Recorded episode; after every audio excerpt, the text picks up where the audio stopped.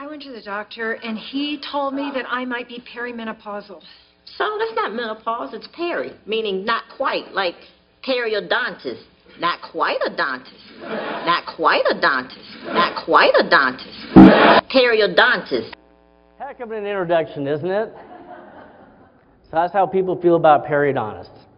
Um, as kind of mentioned is, wow, it's kind of light over here.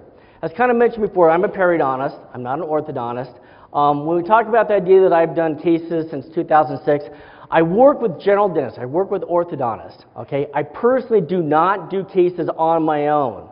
All right, just want to make sure that's clear with you guys. I work with a lot of the Invisalign um, doctors. I work with a lot of the, the uh, uh, orthodontists and general dentists. Um, so I've seen a number, number of different cases. So how did I get involved with this? In 2006, my dental hygienist came up and goes, "Hey, why don't we take the staff out and do an Invisalign course?" Of course, I go, all right, that sounds good. So we signed up and we go, went ahead and did the course. So why would a periodontist want to take an ortho course? CE units. We all needed CE units, and so I figured, what the heck, with the great way of doing it. That day, while I did not intend to go ahead and learn about Invisalign, I did intend to do ortho, probably changed my whole practice. Okay? I learned so much about ortho. It opened my eyes up. I started doing more research of literature. I started doing more research of um, the orthodontists, of techniques, things of that sort. One of the biggest advantages I found in the past is working with ortho is that they would end up saying, orthodontists refer a patient in. Can we go ahead and do ortho on this periodontal patient? First question I have is, where are you going to position the teeth? The orthodontist says, we're going to move it around. I said, okay. I said, how fast are you going to move it? Going to use a .014 wire with a such and such attachment. It's like, okay, that doesn't mean anything to me. I'm a periodontist. So I, my comment was, I don't know how quick you're going to move it. I don't know where you're going to move it. I can't really give you a comment. Then all of a sudden, we, I took this course. Our local rep, who now is our regional manager, came in and sat down with me in front of a ClinCheck. I was just amazed at what the ClinChecks could do. Finally, I had an opportunity to look at cases and do a far better evaluation. Okay? I can look at a case, and if somebody says, Is this case okay to do ortho? Are we going to have a problem with this? I can see exactly where they're going to be moving that tooth, how they're going to move it, and, and just kind of get a better evaluation. I could give my opinion and a better opinion. And that's what I do most of. Most of what I do is work with the orthodontist, work with the general dentist. They have their cases sent in. I look at the ClinChecks, sit down with them, and we discuss what's going to happen with the cases. Okay? When most of the times we take a look at our patients, we look at this. We, we go ahead and critique it. How do the teeth look? How beautiful are they? Is there like a little size, size discrepancy? How we can go ahead and treat this, okay? This is how most of us will look at our patients. Then we talk about my world, okay? So when you guys look at a case like this, you happen to see crowding. You see overlapped teeth. You see, see a malocclusion. You say, okay, what can we do to make this teeth tooth smile better? What can we do to go ahead and, and make this person have a, have a better smile? Similar to what we saw in the previous picture. what do I see? I see roots. I see root positions. I see bone. I see how thick are the bones, how thick are the tissues. Now, I have a very select practice, okay? I only treat patients that have clear, clear bone, all right? This is my one patient, and I've retired from this patient. This is the only person I've ever seen. Unfortunately, most of us know we don't have that capability. We can't dissolve the tissue to look at a clear bone, right? But this is what's important to me. So, what do I utilize to go ahead and get this information? Well, first of all, we have to utilize, uh, utilize visualizations. We look at a crown. If it's tilted, we know that the root's going off a certain direction. If it's leaning like lingually or, or facially, we know where the root is. So by knowing where the root is, we can kind of get a better idea periodontially of how that tooth is going to is going to move. Where do we want want that? Not on the tooth, but where do we want the roots? Okay. I wish all my patients did have a have bone like that. So how do I get this information? Also, records. Okay, whatever records I need to get in order to best evaluate my patient, that's what's important. Photographs are invaluable. I look at photographs all the time. I take them myself. Every patient almost gets, all, gets photographs radiographs, Panorex, full mouth set of x-rays, um, CBCT scans, Ceph films, whatever I need to go ahead and get that information, that's what's important. Not every case needs a CBCT. Not every case needs to have a Ceph film, but certain ones do. And I will ask for it, I request it, and I'll do the evaluation for it. Okay?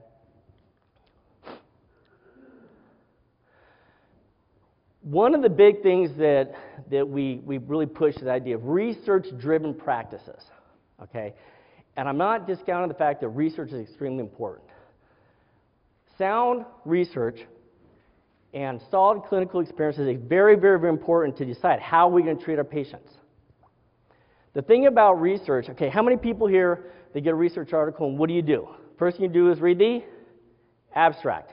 Second thing you do is read the conclusion. Third thing you do is put the journal off to the side and say you finished it. Guess what? I'm just as guilty as that. But what, what we found is if I find an article, I go, ooh, this is really good. I then go through the details. Because what you're going to find is when you come across an article that may tell you something like, like orthodontic therapy causes periodontal problems. And then there's an ADA journal came out not that long ago that actually stated that. But when you read the details of it, that's not at all what the research showed us. So you need to really crit- critically evaluate research. In addition, many times we have questions. Well, how come they don't do, do this research um, project? How come they don't do this research protocol? Why don't they evaluate the following? The reason why is because you cannot intentionally put a patient into risk by doing a research protocol. So there's many things out there that we have questions. I'm dripping my water everywhere. There's many things that times we have questions about our patients or about, about how to do re, a research protocol that we want to know the answers to that they can't do research on. So then what do we rely on? Clinical um, experience. Not only yours, many of us in here have done like cases upon cases upon cases. We learn from our experience. But why are we attending these courses? We tend to learn from other people's experience. Okay? Key is you not only learn from people's successes, you learn from people's failures. And that's actually even more important than anything else. We all have had failures. You look at your failures, figure out what happened, why did they go bad. Talk to lecturers, see what didn't go right, what did they do to go ahead and learn the process. So the reason why we do these courses, again, to learn from other people's mistakes. I encourage you guys, okay, I go to courses all the time on, on the Invisalign. I do the forums, I do the study clubs, stuff like that. Why do I do it? To keep up on the materials. I can't tell you how many times just five years ago that we're taught or I learned something, and now that's, quote, contradicted, and there's a whole other idea and technique behind it. Keep up with it. All right. You guys ready to go back to school? Okay. If there's anybody nodding in here, I'm going to go ahead and I'm, I have my water. I'm going to dump it on you, wake you guys up, or myself. All right. So we look at the ideal. Here's my ideal patient again. That clear patient. Okay, my one patient.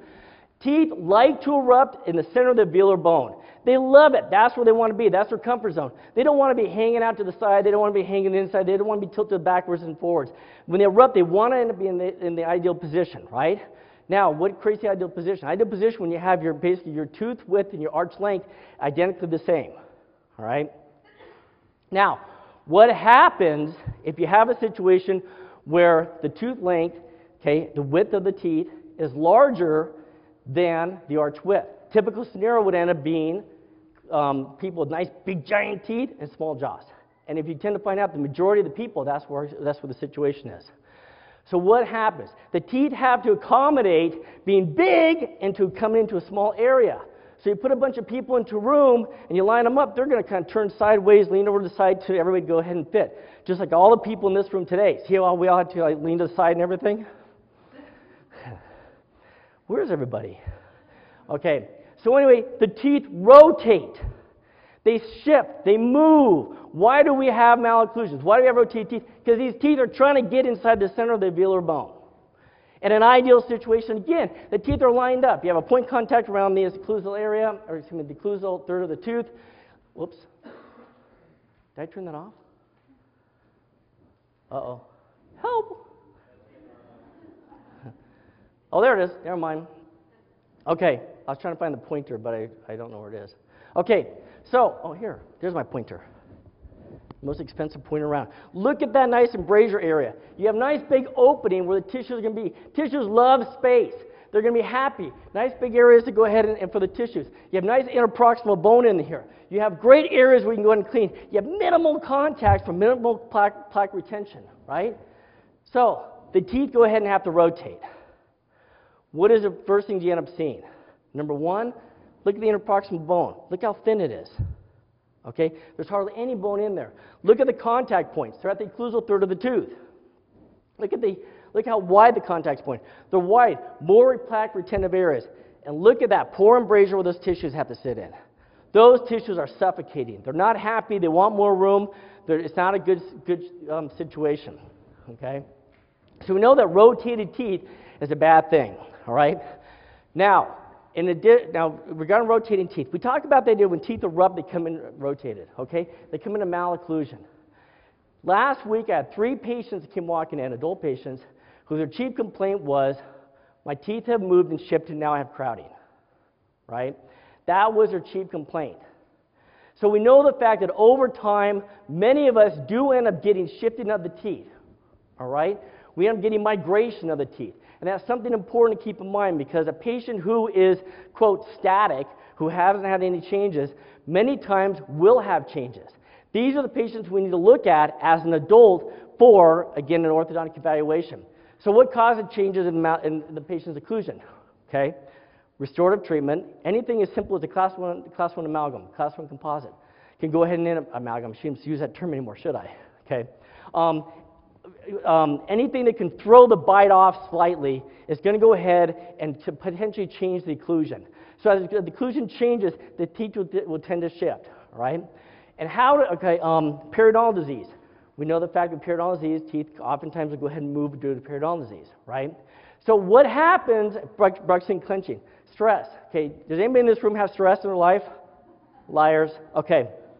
So we know that changes in occlusion can cause migration of the teeth, right? How do the teeth migrate? The key to go ahead and evaluate your patients is understanding tooth migration. Teeth tend to end up migrating by, uh, well know the fact if you extract a tooth, where's that tooth going to go? It's going to move mesial. It's going to kind of tilt over, move mesial. So the natural tendency of the teeth is to move forward, to migrate forward, all right? And we've shown you a few cases of how that ends up getting affected. Periodontal disease. All right. Am I going too fast? Okay. Periodontal disease. I don't want to dwell on periodontal disease. That's what this lecture is all about. But part of understanding of periodontal disease is going to come down towards, again, treating our, patient, our periodontal patients um, orthodontically. Okay. We know the fact that periodontal disease, in simple terms, is a combination of um, bacterial virulence and the host response. We know the fact there's certain bacteria that ends up high, being high risk of going ahead and being potential pathogenic. We know the fact that if a, if a patient has a certain um, genetic genome of, um, it's actually the interleukin 1A, 1B, and actually now they call it the L6, IL6, is that if they have those genes, they have a higher likelihood of developing periodontal disease because these are inflammatory genes.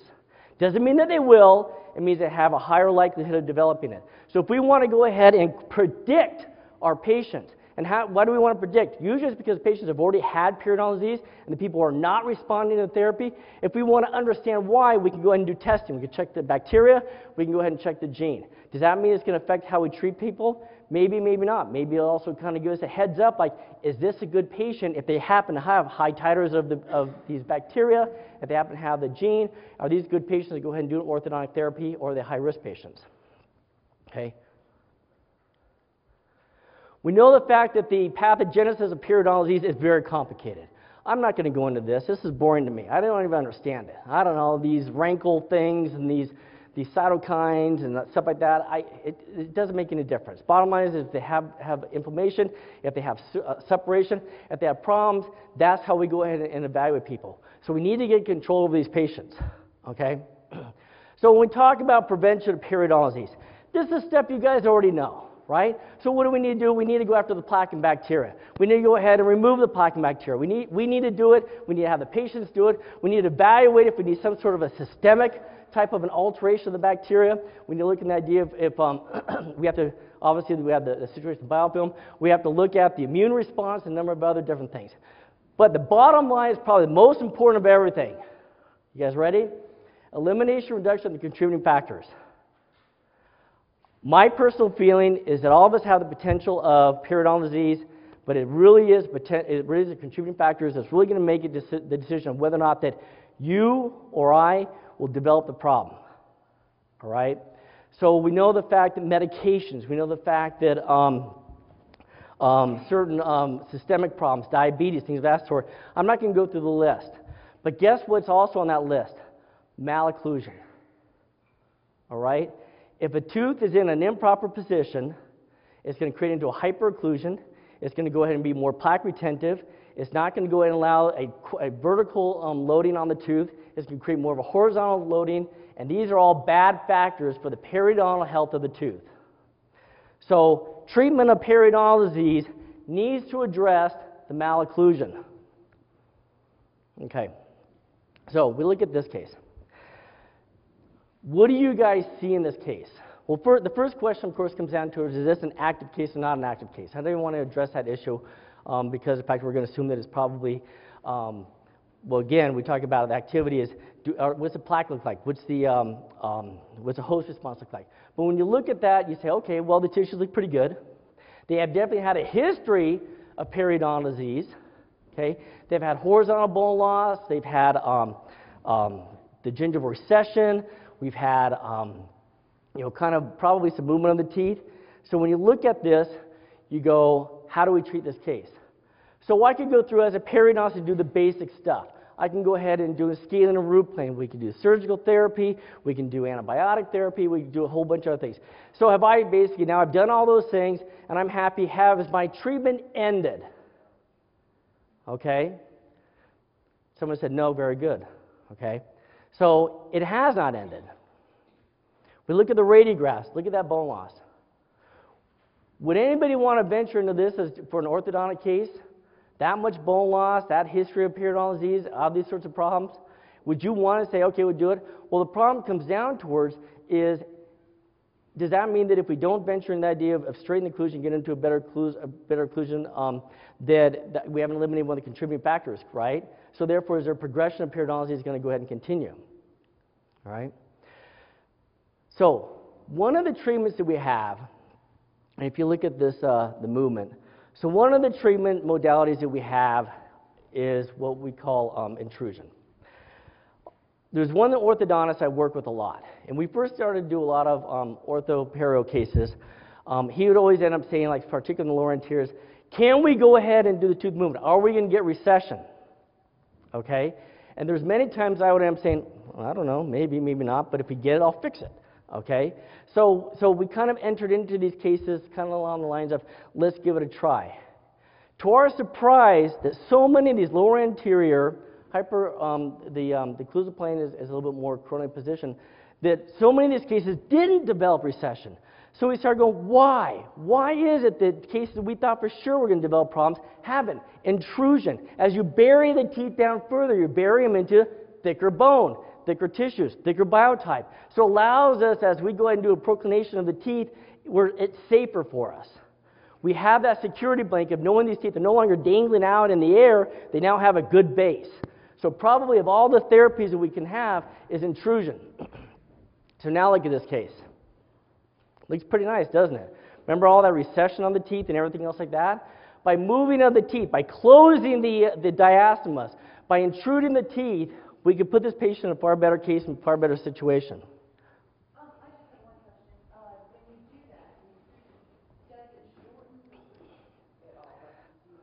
Like a resorption?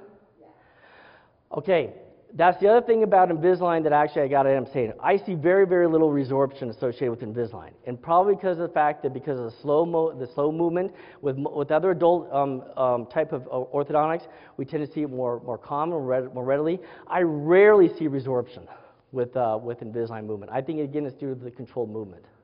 Okay, so we look at this case and go, wow, that's much better. And so part of the idea of treating the periodontal disease, we put her into a far better occlusion. So the ultimate treatment of this patient is, is, is well, I should guess say long term is far better. So you look at the radiographs. Again, this is an eight-year follow-up. You know, not too bad. We would have expected, gosh, did this person lose more bone support? They not only lost more bone, or not only didn't lose more bone support, the bone actually looks better. Okay. okay. 2013. Look at the interproximal bone up on the upper right bicuspid. It's now nice and corticated. It's healthy. Thank you. They, they put up these signs, let me know how much time I need to end, end up going, because I tend to end up talking forever stuff. So, um, so, so look at the bone. It looks so much better than what it did before. Okay? We also know the fact that with our patients, as we tend to go ahead and lose the occlusal plane, as we tend to clench and grind, things of that sort, our facial contours end up changing. Okay? Here's your take home pearls. So here's my gift to you guys for basic information about perio. It may seem very simple, but it's very important. First of all, a periodontally stable patient, patient without bleeding, a patient who's had a history of essentially of having um, uh, no progression, pocketing, things of that sort, should behave orthodontically very similar to a normal adult patient, somebody who has not had a history of periodontal disease. Many of us think, oh gosh, they've had periodontal disease. We can't treat these people. Okay? You can, and you should, and you will. The, they're okay to go ahead and treat. Keep in mind, though, well, actually, we'll talk about in a second, but keep in mind the fact that, that these are people, though, that have already had a history and they could change at any point in time. So, the most important thing for these patients is to make sure that you monitor them regularly. You just can't throw the liners in and every day, like, yeah, they fit, yeah, they fit, yeah, they fit. You've got to make sure you do a thorough periodontal evaluation with every single appointment because they can change on you, which we'll talk about in a second. I have a, a thing in here, a patient who's not periodontally um, um, stable, that these are patients you should be aware of or maybe not even think about uh, movement. Honest truth is that there are number, there's a certain population out there that they do have active periodontal disease. They do have progression of bone loss, and you're not going to change it. You're doing everything you can to get control, and you can't, can't change that. As you move the teeth around, you're going to increase that inflammatory response, and there's a chance you can actually increase the, the amount of bone loss. We'll talk about that again in a second. Okay? So, what do you need to do to treat your patients? Key word, simple. Get rid of the inflammation. Make sure that the roots are prepared. Make sure the bone is prepared. Make sure the soft tissue is prepared. Okay? So, to the hygienists in here, thank you. I love you guys. You are probably the best asset to, peri- to periodontal therapy around. Calculus will kill you. All right? I'm telling you right now the fact if you don't go ahead and address the subgingival flora, the calculus, what's happening on the teeth, if you start moving those teeth, you develop an inflammatory response, you're going to get in trouble. So every case should have definitive subgingival scaling root planing before you get started. I don't care if it's a perio patient or not or whatever. Make sure that that tissue is absolutely healthy. Okay. Um, root planing, fabulous. I think root planing is the greatest thing. I, I'm a firm believer in root planing. More so than surgery, I think root is probably the, the key thing in periodontal therapy.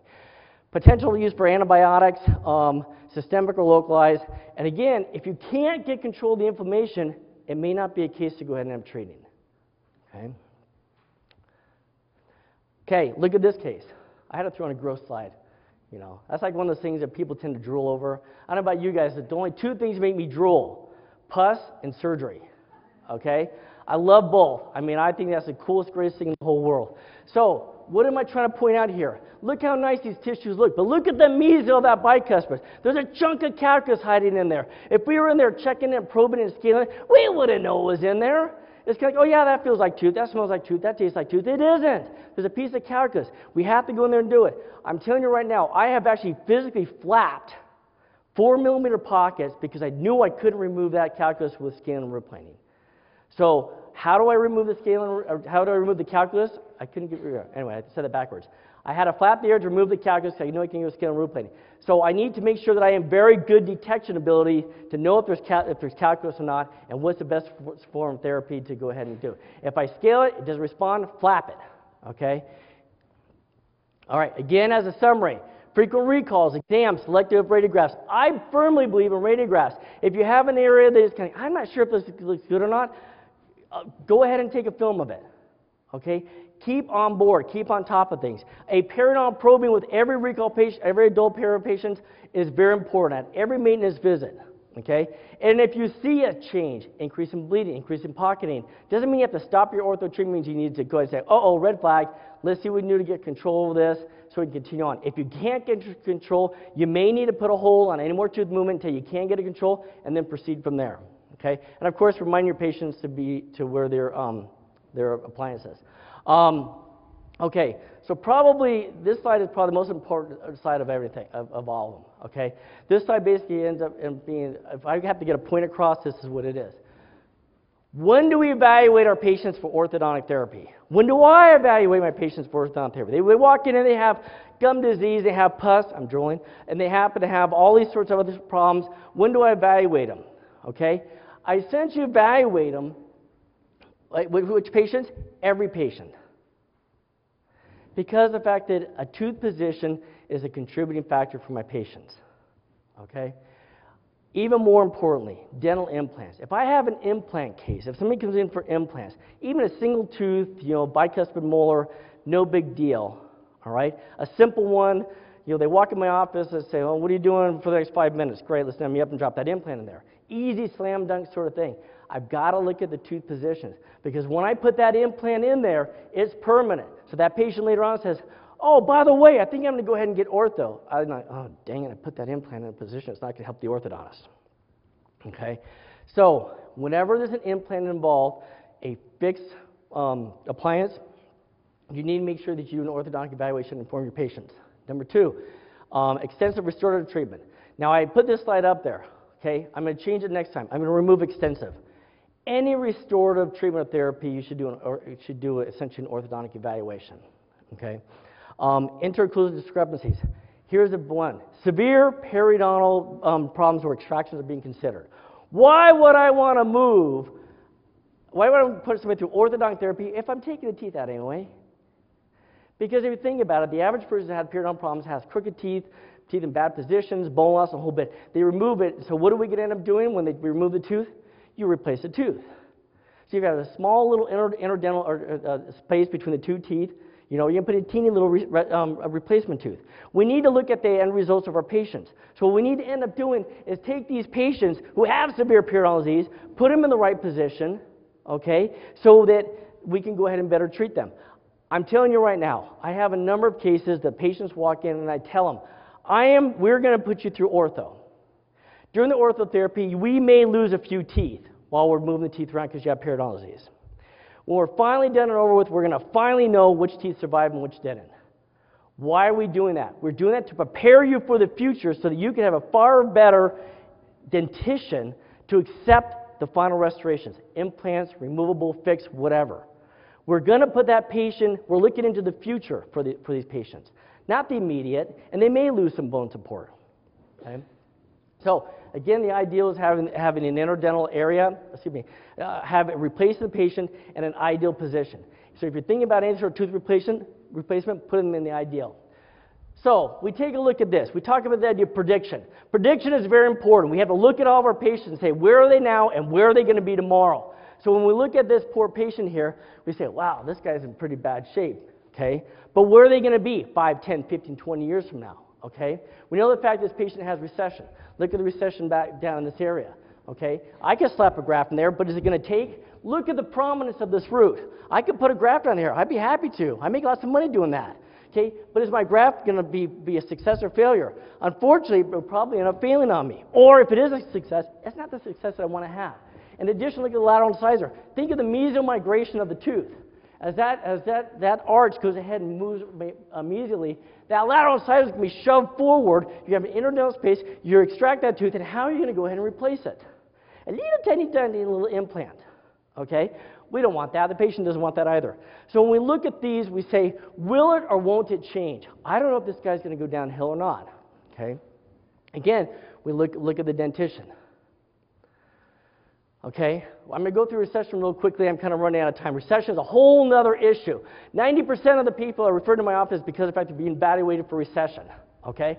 So when we look at the idea of recession, we have to identify what's causing recession. Is it due to periodontitis? Is it due to a thin biotype? Is it due to malocclusion, abnormal function? Um, tension due to the frenum. These are all the things we have to evaluate and address when dealing with recession.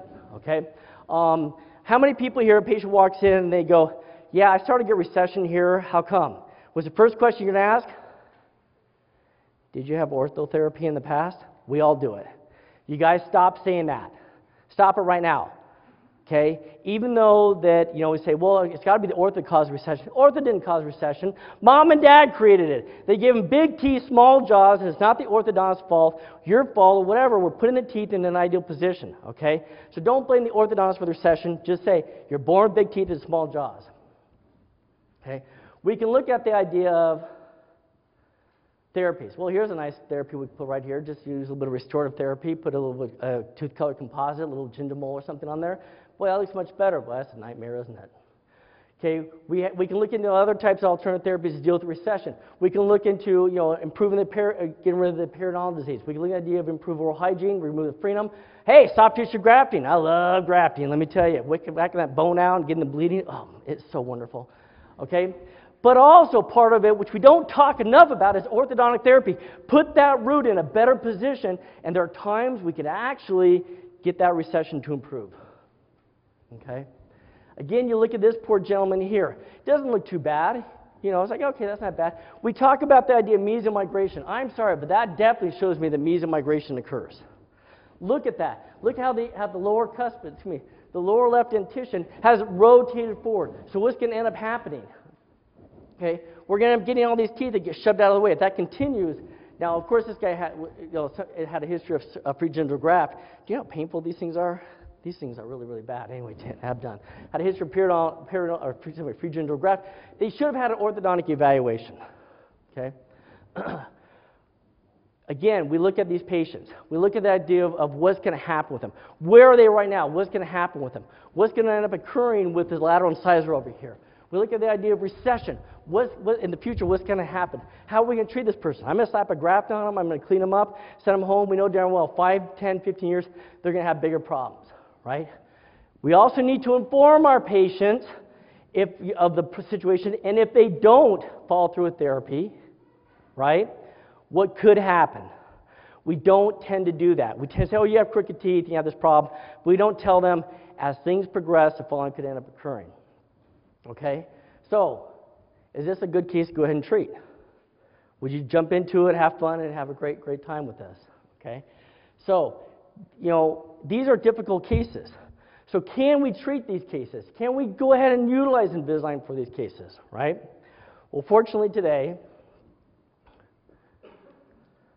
Fortunately, today, I have a very good friend of mine, Dr. Atai, who is here, who actually, he believes in jumping out of the box. His happy zone is outside the box. I don't think he's ever like hung out in the box ever.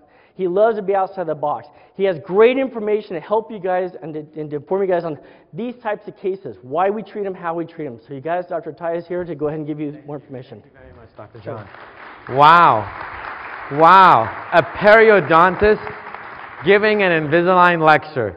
Now, there's always been a first at every summit, and this first time, I got to tell you, understanding the perio neglect versus Invisalign should all be one. Because one of the things you're going to see, and we talked about this young lady earlier, this was actually my third case in, and those who've heard Carol's story, this is what I won the summit in back in 07. And what happened was she was actually diagnosed to pull out all six upper and lower teeth. She was diagnosed to pull out those posteriors you saw on the x-ray that had over 50% bone loss. Now, was I brave? Was I stupid? What the heck are you thinking? Well, the reality was, I believe putting teeth in better position gives a better outcome to the patient's overall health. And if I can believe that, I have to allow my team members to do what they do. Now, there's a lot of lectures about treatment coordination, financials. What I'd like to do is give you a glimpse of what happens in my office with every patient, not just the Carol story. And by the way, this Carol story went all the way international to Europe, and I was there presenting at the UK Forum in front of 220 orthodontists. By the way, I got a standing ovation. Some of our colleagues are here from Europe. They shook my hand and said, We cannot believe that you treated this patient. Eight years now, it's going on her 10th year. She still has her own teeth. Simply just Invisalign. What I learned was that intrusion, Dr. John talked about reading the conclusion. Let me tell you what all these treatments of orthodontic movements give you. Intrusion can lead to an improved attachment level that forces have to allow low and continuous. With slow movements, with a consistent force, which aligners have, you can actually get better and regeneration of bone. And that's exactly what happened. We didn't create bone, we didn't raise bone, we just made the bone she had dense. She has 50% bone loss, and her teeth are still in her head with solid bone. No pocketing. Now, looking at these cases that you saw Dr. John present, those are actually all the cases I've done in my office.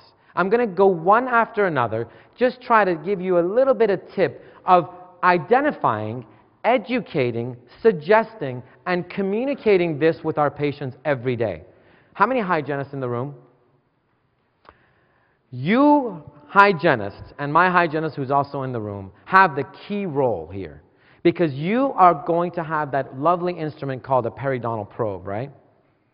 Do you ever check occlusion with your periodontal probe? Occlusion? How do we check occlusion with periodontal probe? Well, I'll show you how.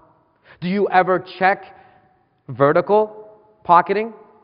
Every day, right? So, what's a problem on a pocketing? What millimeter do you identify as this patient not being in normal? How many millimeters not normal? Four or more, right? Everybody knows that. How much is the crowding or spacing that the patient is not normal? So these are some of the things that you have to educate. And if I've done my job right today, I've given you a little tip of how we are able to treat all these patients. But before I do, just a few let's listen to this young man. For at least what's it? How long? Ten now? months. Ten months now. We're kind of getting towards the end, but you just said something fun that I didn't ever ask, but now you told me. Oh, all right, yeah. Well, it was about 10 years ago, but I had to go and have some uh, gum, gum restoration. So I was with a periodontist, and the process probably took about two years for the different sections, you know, one section each time. Okay. And the last section that I was having done, he had wires on his teeth. And uh, so he starts giving me this like, hey, you need to get your teeth straightened. You wouldn't have all this gum problem and stuff like that. And he was really, you know, pushing it. But I kept looking at his grill. You know? and I just didn't want to go there. My kids all had braces when they were growing up, but I was already an adult. And, you know, they went through the pain. They went through all the food getting stuck in them and stuff like that. I always wanted straight teeth, but I didn't want to go through that not as an adult. I was too vain. So I was putting it off, putting it off until my wife, uh, who works in the medical office, so she drags me in here because she knew I wanted my teeth straightened. Well, here we are 10 months later. Look, they're great. And they're comfortable. And there's no food problem because you just take your teeth out and eat. Well, thank you. So, thank yeah. you. I just wanted to put that on record. I thought it was a great uh, little tip. Yeah, I'll tell you though, I think more people, 40 plus, if they knew about Invisalign, because the marketing's on, I didn't know it. My wife dragged me in here, and I'm thinking, no, no, no, I've seen those clear things. I thought that they're clear wires. But if people knew that it's as simple as this, So, as much as Invisalign does the marketing, here's a patient that got dragged by his wife, and this patient was one of the ones you saw earlier from Dr. John. This is a patient that had his lateral incisor extracted because he had over 50% bone loss when he was younger.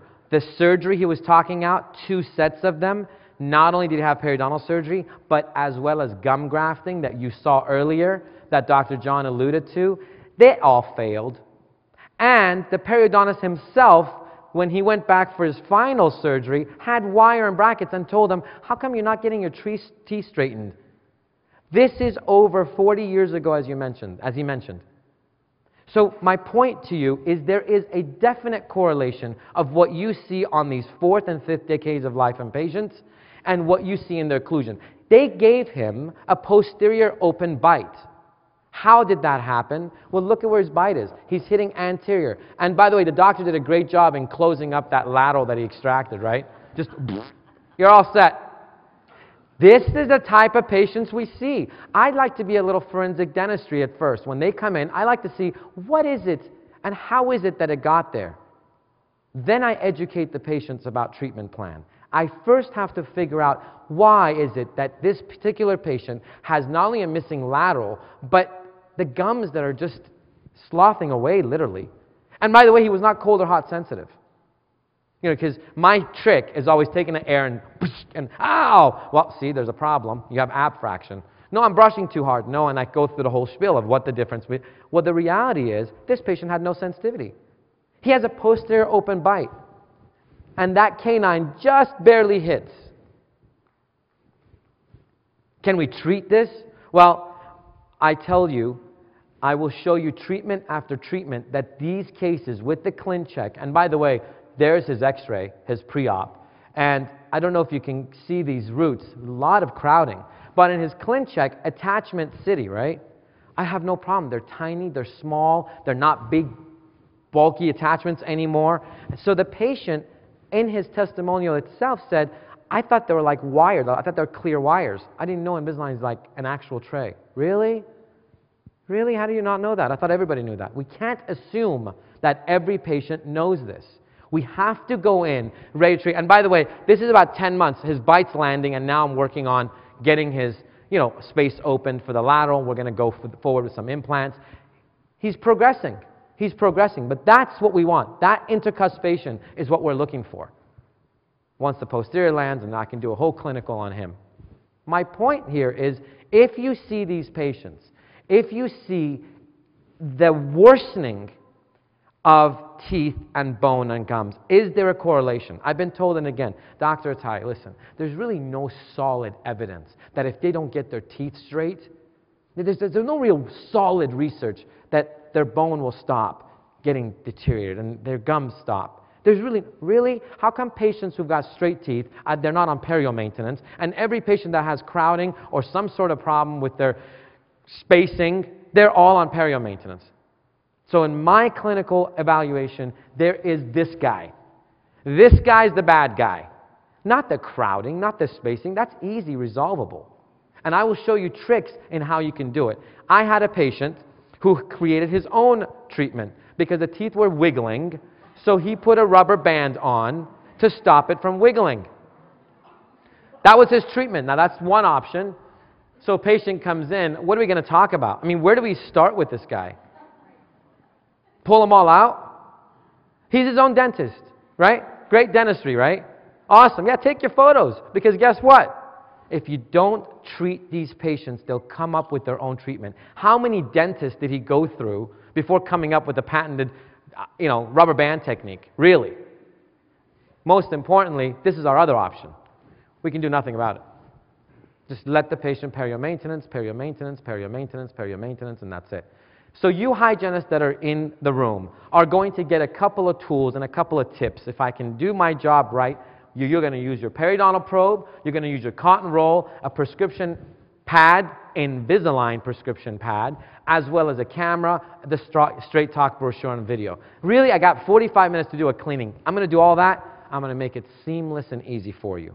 And us doctors, how many doctors in the room? We're going to learn and confirm. And I will show you what doctors are going to do because for you to have this preloaded video is easy, but to get the flow through is difficult. So, first, let's go through a checklist, okay?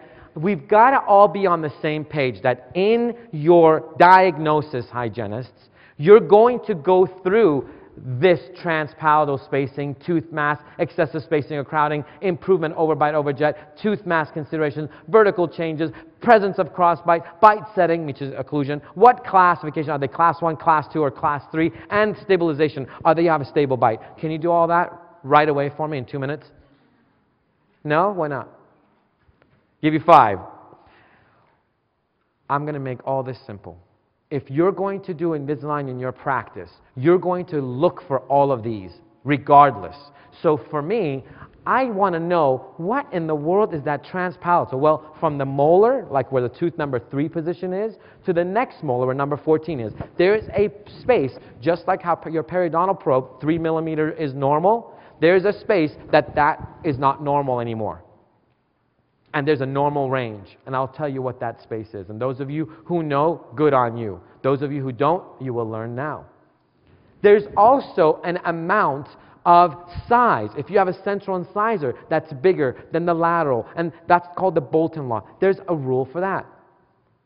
Now, is my hygienist going to have to re educate herself? No, it's simple. We're going to look for key points for the doctor to talk. Also, there is a number, amount of crowding or spacing. How much crowding? Is this going to be a case I can do Monday morning? Right now, let's get this patient going. So you can talk about the financials. If you don't get past diagnosis, you can't get past the, uh, the financials, as well as the improving of the overjet and the overbite. So I will go through all of these, including the crossbite, whether it's a lateral crossbite, whether it's a posterior crossbite. So number one, let's go through and find out about the transpalatal spacing. Now, all of you, I'm sure, have seen where you're going to try to make this U-shaped arch. The teeth are supposed to land on where the bone is, right? So our Invisalign ClinCheck is doing exactly this. It's showing layer after layer. Every three months you take the photo, you'll see how the teeth are going where they're supposed to. Well, how do we know what that space is? And by eye, how can you tell? Does anybody know what the normal size of the transpalatal space is? 28 to 32. Do I have a higher or lower number? Yes. Oh, you are a genius. So the number is 38 millimeters. You almost had it. But are you guys going to pull out a little ruler and try to? So guess what is 38 millimeters in your office? A cotton roll. You take a cotton roll and you put it right on the roof of the mouth. If it's about 38 millimeters, then guess what? That's a simple case, not much movement. If it's just short of that, we know with Invisalign we can upright and tip out without a blink of an eye up to 2 millimeters. So think about this 2 millimeters on this side, 2 millimeters on this side. That's 4 millimeters of expansion that you can get, right? So if the cotton roll is kind of bending and you have to bend it real narrow and shove it in there, that's like 20 millimeters. Good luck. That's probably not an ideal patient, even though they have the financials ready that I want to treat Monday. Maybe I want to do some other elastic, some other treatments. However, if it's just shy of that cotton roll, thumbs up. Every hygienist, how long does it take you to grab a cotton roll and put it up there? And the patient says, What are you doing? I'm checking your transpalatal space. My trans what? My trans who? I'm trans what? No, listen. now hold that thought. We're just checking to see how much space we've got because we've got treatments now that can put your teeth where they belong. That's how your gum recessions. You've opened the conversation about abfractions now. Next, probe. We talk about the probe in the gum line. You shove it in the gum. But can you land it horizontally to check the amount of overlapping of every tooth? Absolutely. Those of you who heard me before, I'd like to check the crowding, the amount of overlapping on every patient. How do you do that? You simply land the perio probe horizontally and you count one, two, three millimeters. Done. So there's about 2 millimeters of crowding here, two, 1 millimeters 0.5 here, 1.5. You just count.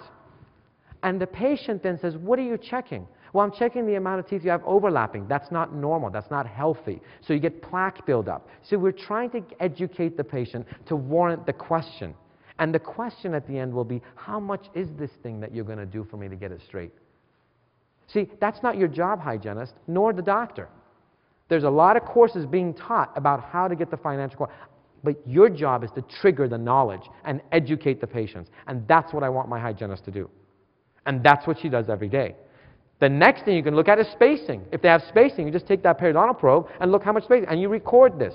I'm going to show you where in just a second. What if you have a patient that comes in and has a rotation? What's a rotation? Well, okay, so when the teeth are not quite in space, have you seen the teeth kind of look rotate like the canines? How do you know how much is a rotation? Well, we all know how much 90 degree is, right? When you look at these teeth right here, how would you know how much rotation? How many degrees rotation is that? Because 30 degrees or less is very simple for us to rotate with Invisalign. Does anybody know how much 30 degree rotation is? Hard, right? I'm going to show you. Picture in your head a nice perpendicular x and y axis, meaning you make a line on the buccal surfaces from canine to molar as your linear y axis. You also have an x axis that goes across the lower anterior arch. You look at the amount of rotation on that tooth, and if you draw a line in the middle, because this is your 90 degree, does everybody agree that's 90 degree? So half of 90 is what? 45 degree. That tooth is rotated 45 degrees. Can you see that now? You can do that in your head, couldn't you? It's simple. Now, do you want accurate? No, we just want to know can we rotate this tooth? Is this a patient that's an Invisalign candidate come Monday? Right? So now, what I'm going to do is I'm going to go through, and the patient comes back every six months, every year, every two years, and in 10 years' time, the patient's back, and you say, Remember that rotation we talked about? It's even more rotating. Your teeth are even more crowded. Well, how can you tell? Can you see a difference between this slide and this slide? Does the canine look a little bit, tiny bit more rotated? Well, how can you tell? Simple. Go back to the same idea. We're going to draw the 90 degree and draw on that 90 with a half axis. If that's 45, how much rotation would you have to make on that canine to bring it back? Maybe about 30 degrees or so? You're just visualizing so the patients understand that there's something important happening in this canine. Something's happening important on my teeth being rotated. And you want to simplify it for your patients so not only you, but your patient understand. Now, the doctor's going to treat this case by proclining the teeth forward, IPRing, bringing it back, rotating it back. So what happened here is we didn't quite rotate the entire canine over 35 degrees, we brought the lower teeth forward. And as I brought the lower teeth forward, the rotation on the canine comes through. It's done in your ClinCheck every day. I did no thinking in this case other than, hey, here's what you looked like two years ago. Here's what you look like today. It looks a tiny bit different, doesn't it? Patient's like, ah, I guess so. Well, let me show you. This tooth is rotated more than it was last time. It's going to keep getting worse. And you pull out your straight talk pamphlet. I just want to educate my patients so that way you have a tool so you can visualize how to talk to them and how to educate them. Didn't quite rotate the full amount. We didn't need to.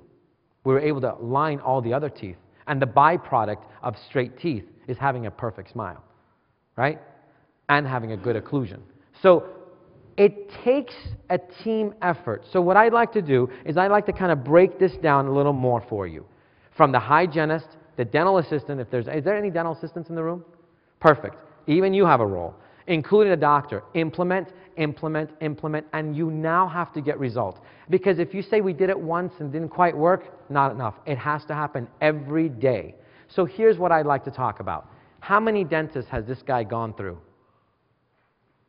How many watches do you have in your treatment cases right now? I know, I'm not going to lie, I have a few watches. Because am I going to do a root canal? Am I going to do a crown? We have to wait for the pre-op. The patient doesn't have money. Ah, let's watch it. Good. Next patient. That's what happened to this guy. Watch, watch, watch, watch. And then he starts bad mouthing the dentist that his gums are receded and the bondings keep popping up. And then they gave him this night guard, this plastic thing he hates wearing. Right? Don't become a watch a dentist.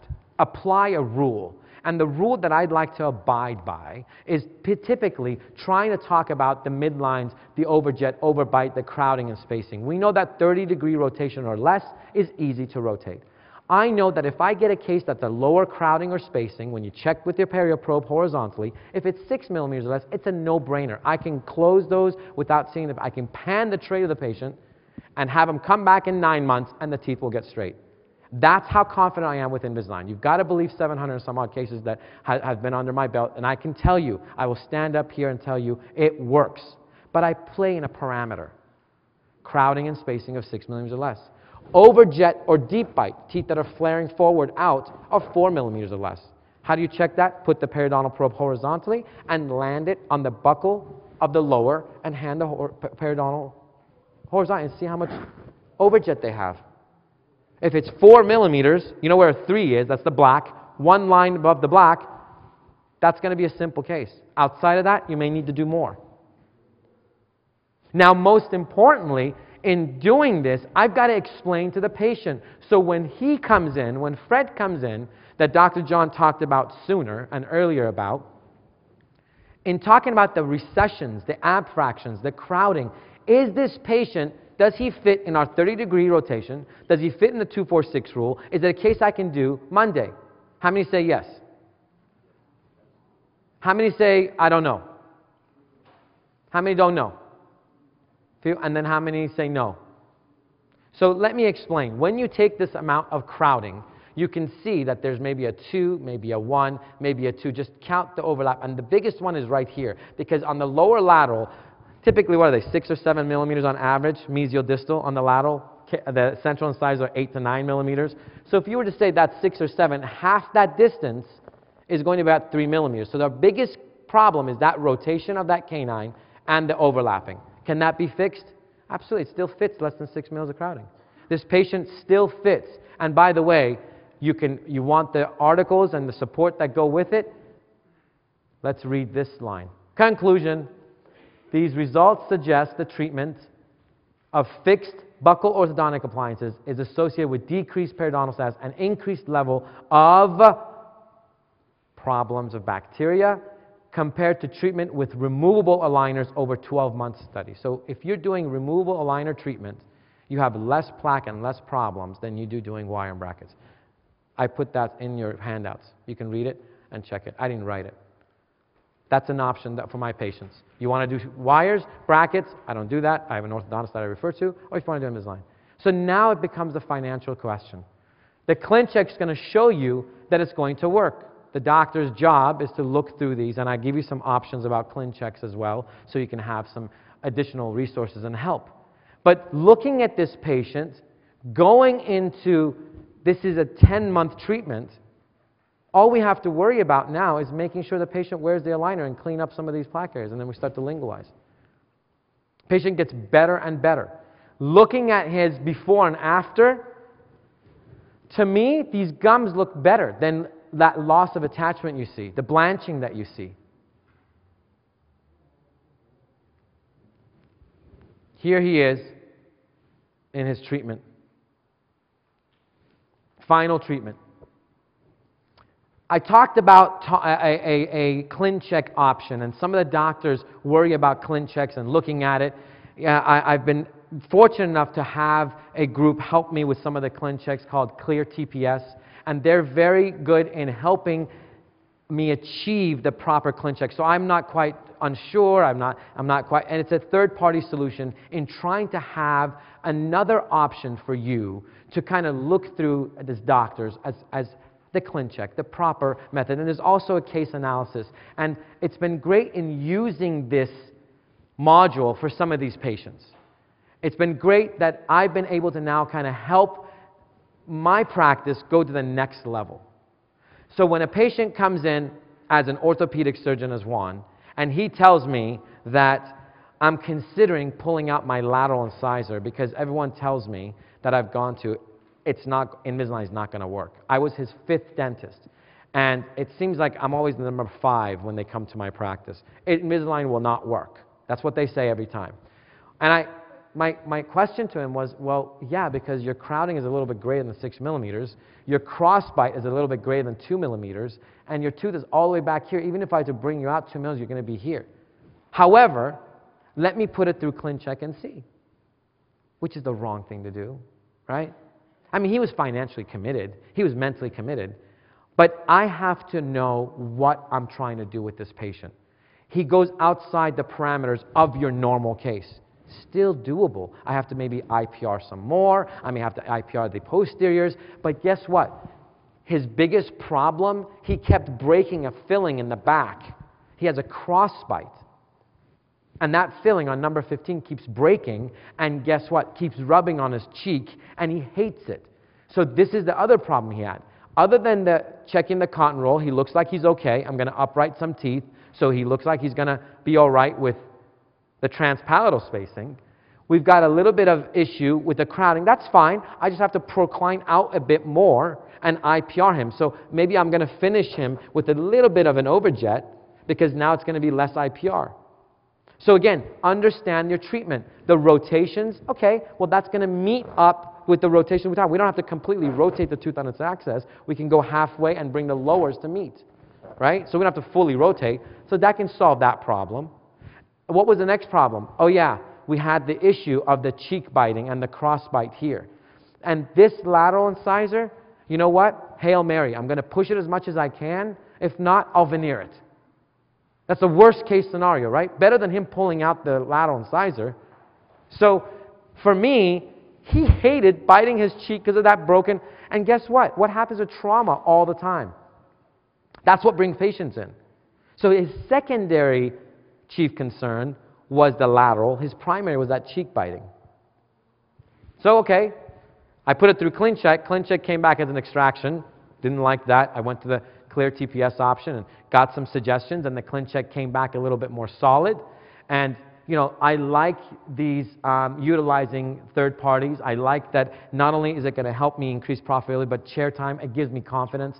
I don't have uh, multiple doctors at my uh, uh, beck and call and call them, hey, what do you think of this ClinCheck? What do you think of this ClinCheck? So I can get advice, and that's what I did. I got advice in trying to get the proper staging, and it's simple. I just use my same username and password for my Invisalign, And once I was done with the ClinCheck software that they sent back, they actually put, I know some of you guys were, it's in your handout, sorry.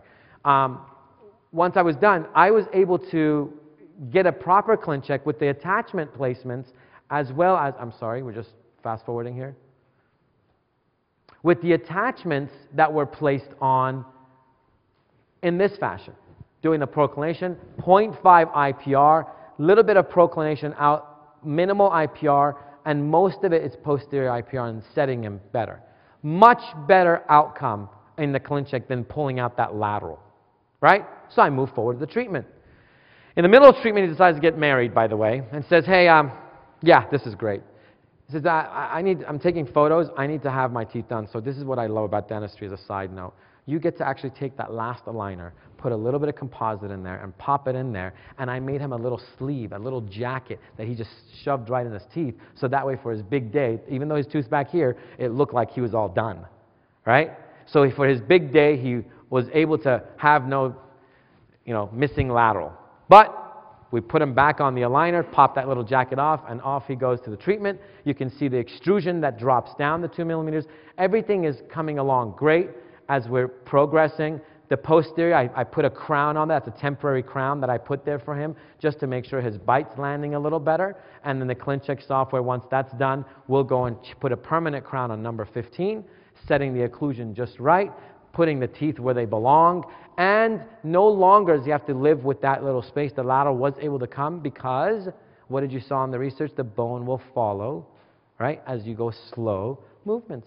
So a patient who had this periodontal issue that he still kept his teeth and the bone, look at the bone, it just completely bioformed, biomolded. I like to coin that word. I know some of the doctors use it a lot and others do as well. But here he is, a patient that was considering pulling out the lateral and just being done with it, doing an implant and do something on my back so I don't bite my cheek. It's a great case to kind of give you an idea that there is abilities with perio patients, and if you don't do something, what's going to happen at the end? What is going to happen to this patient 20 years from now? He'll be like the watch of dentistry that I showed you earlier. So, what I want to do is kind of give you a little bit of a catalyst of what we do education. So, let me just show you what happens in, in, in the chair side, okay? In the chair side, what we've got to do is make sure that there is that video preloaded. That's that video that you have called the Straight Talk video. You also need to have these brochures. So I'm going to give you little pamphlets and handouts. But this is what, what happens in my dental assistant when she comes in.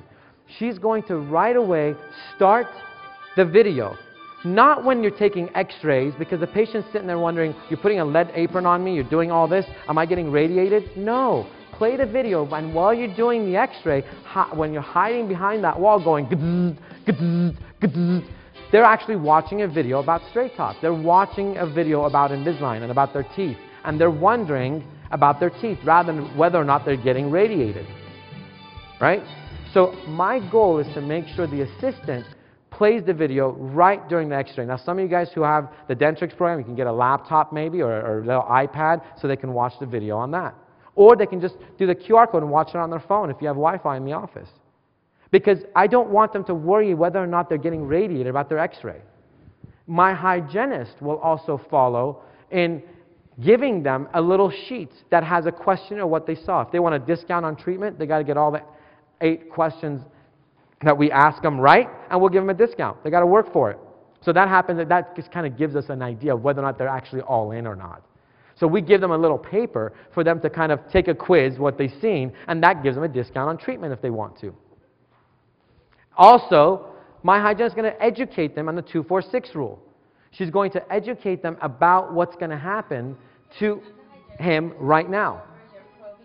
I'm going to measure your gums and see how you're overlapping and spacing them, okay? Like that. Open.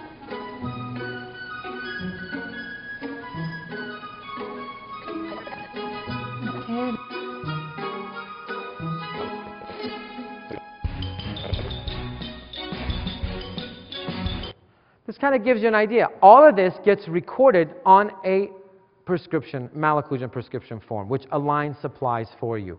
You go in the store section of your doctor's site and you can order these, it's no charge. What happens is they just write down greater or less than the crowding, spacing, and it's an option for you to have some treatment done. What day is best for you to come in, Monday or Wednesday? I'm not going to talk about pricing, about Invisalign. We don't even mention the word Invisalign that first visit. We're just trying to educate the patient about their crowding, about their spacing, about their gums. The second visit, that's what's going to tell me. The patient says, Yes, I want to come. Great. Patient keeps the pink copy, we keep the yellow copy in the front, and the white copy goes in the chart. Why? Because we're going to call that patient back five months later, six months later, or three weeks later and say, hey, by the way, you had a consult. Do you still want to continue with that? Or the patient that took two years to come in, we pull that paper and say, remember we talked about this two years ago? Now it's getting worse. We filled out a prescription now. This goes to the front office, and now the doctor walks in. I say hello, check my uh, little problems that I see with the uh, fillings, and then just simply talk to him about, to a patient, about, we'll see each other next time, about the malocclusion, mala what? You know, the teeth that are not landing just right. And I think they're going to schedule a secondary appointment for us to talk about that and some systems we have in the practice to help you with that. Today, I want to go ahead and get your hygiene done. My hygienist is going to get your cleanings done. We're going to make sure all your treatments are uh, planned properly so the next time we'll sit down and talk about that. And I make a separate day where I do my, I call it, instead of Gangnam style, Invisalign style. Pricing, they're worried about pricing. Well, their crowding and spacing now is going to warrant the pricing. So if there's six millimeters or more, it's a certain price. If it's six millimeters or less, it's a different price. So now I have a patient calibrated that two systems. If it's going to be an advanced case or a simple case, simple case to me is six millimeters or less. And that's their pricing for it. It's very simple. And in ortho, always the retainers are extra. I don't package that in. It's a separate billable. Again, I want to just give you quick little ideas to take back. And you develop this in your own practice and make it bigger and better as you wish. So you can't say we've tried it before. I'm going to give you a little spy cam, and if we can just turn that volume up and show you what happens in my practice while I'm not there in the systems. And then we're going to give you time, and you yourselves are going to do this as well.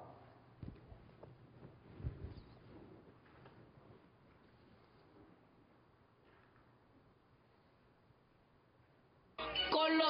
terroristas. and do the And that's how you should do it. All right.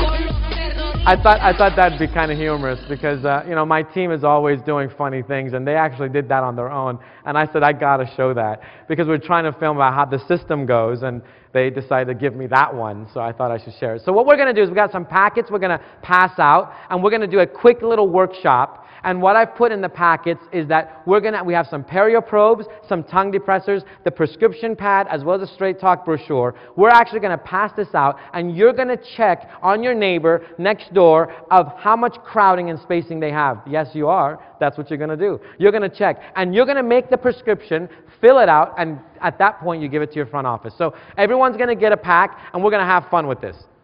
All right? So what I'd like to do is, how many, raise your hands, how many of you guys had six millimeters crowding or more? How many of you had six millimeters crowding or less? Raise your hand. Look at the room. These are your Invisalign patients. In this room itself, you've got about 19 Invisalign patients. But six millimeters or more, how many? So that's your patient pool. So the prescription itself that you see here, it's very self-explanatory. Not only is it, first of all, free, you just go to the Align store and order it, but two, you just put the patient's name and you simply have the amount where it says moderate, severe. So what I do is if it's six millimeters or less, they're all going to be what? Non-severe, moderate, right? So you just check that off. So the patient's reading it. Remember, they're going home with a yellow copy.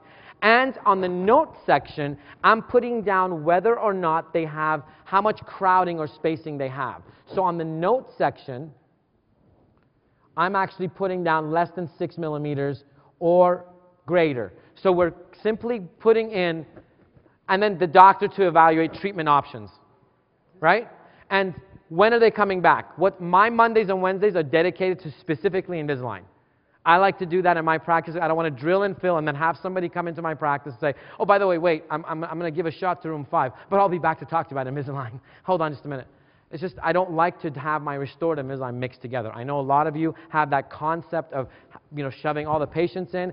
I like to sit down with the patient. That's a $5,000 treatment that I've got to sell right now. So I've got to talk that patient coherently, not throw it in the mix as, oh, by the way, you, you need your teeth straightened. It's a separate visit, just like you would do your veneers or crowns or any other treatment plan. So that's why I bring them on a specific day. So I'd like to finish the, some final thoughts for you. In one, when you go back Monday, a couple of things you need to do. Educate the staff, the 246 rule. Make sure doctors and you are all on board. You have to implement. Number two, schedule for treatment options. And do it on the second visit. That first visit, they, either they're a new patient, they're inundated with too much information. You're showing them the x ray, you're showing them the great radiolucency, you're talking about how great your office is, and then $5,000 for Invisalign. They're like, what? I'm not going to do that. Let them build some trust. That's why the video helps. That's why not putting the x ray at the same time hiding behind the wall and going, gzz, gzz, gzz. those are disruptive to the patient. Yes? You can do intrusions on any teeth up to two millimeters, and I will put my hands down that it will happen. You just need a couple of attachments, but yes, top, bottom, side, corner, wherever you like, you can push teeth in. Up to two millimeters, predictably. Uh, so people with bridges, I do not, I just do, a, if I'm trying to procline or I'm trying to upright, I ask the aligners to be two millimeters short of the gum line so it doesn't, you know, hook into the bridge pontic. It's a little bit shorter liner. And I let the tech know, this tooth to this tooth is a bridge. All teeth need to be uprighted or maybe overjetted at the same time. I have an anterior bridge on a patient, canine to canine, that I need to lingualize because they made it flared forward. So I know that I can come back four millimeters. But I told my technician tooth number 6 to number 11 are all one bridge, and it can lingualize it. Short the aligner 2.5 minutes. That cleartps.com will help you with these types of ClinCheck scenarios in these answering doctors' questions as well, along with your aligned territory management study clubs. When you go back Monday, you've got to take photos on these patients. Okay? I don't care. Intraoral camera, whatever it is. Your second visit's when you're going to get all fancy photos. Because the hygienist doesn't have time to take photos, do this, do that first visit. But you do have time to take an intraoral camera and snip, snip, snip. Do that at least. Then you've got to get that straight talk brochure. It's free to you. Have them grab the QR code while they're taking the x-ray, look at it on their phone. Do it during the time of the x-ray. You cannot mix all of it together. Scares the patient. Number three, download the straight talk video. Have it ready to go because there's down, downtime when the patient's waiting for the doctor or the hygienist. They're running back. I don't like playing that in the waiting room. It looks salesy. I want it private. I want the patient to be one on one with that laptop or computer. I want them to see that in privately, not in my waiting room. Number four, make sure you have a goal. You have to have incentives.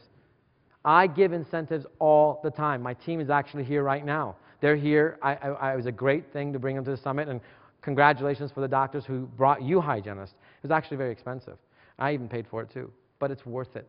You see the camaraderie that goes on in the office when everybody's on board. You have to be one in order for the patients to be one with you. I want to see my patient in Home Depot talking about wearing the aligners rather than, oh my God, you gave me that shot and it hurt me like a mother. so I have to hide in the lumber section. Instead, I come out. Look, I'm wearing it. Look, I'm wearing it. That's what I love. And you can sign up for the Clear TPS. I put uh, uh, some information if you want, I can help you. And if there's any questions, Dr. John and I would love to take some of these questions and answers for your gums and treatments that we like to always be here for.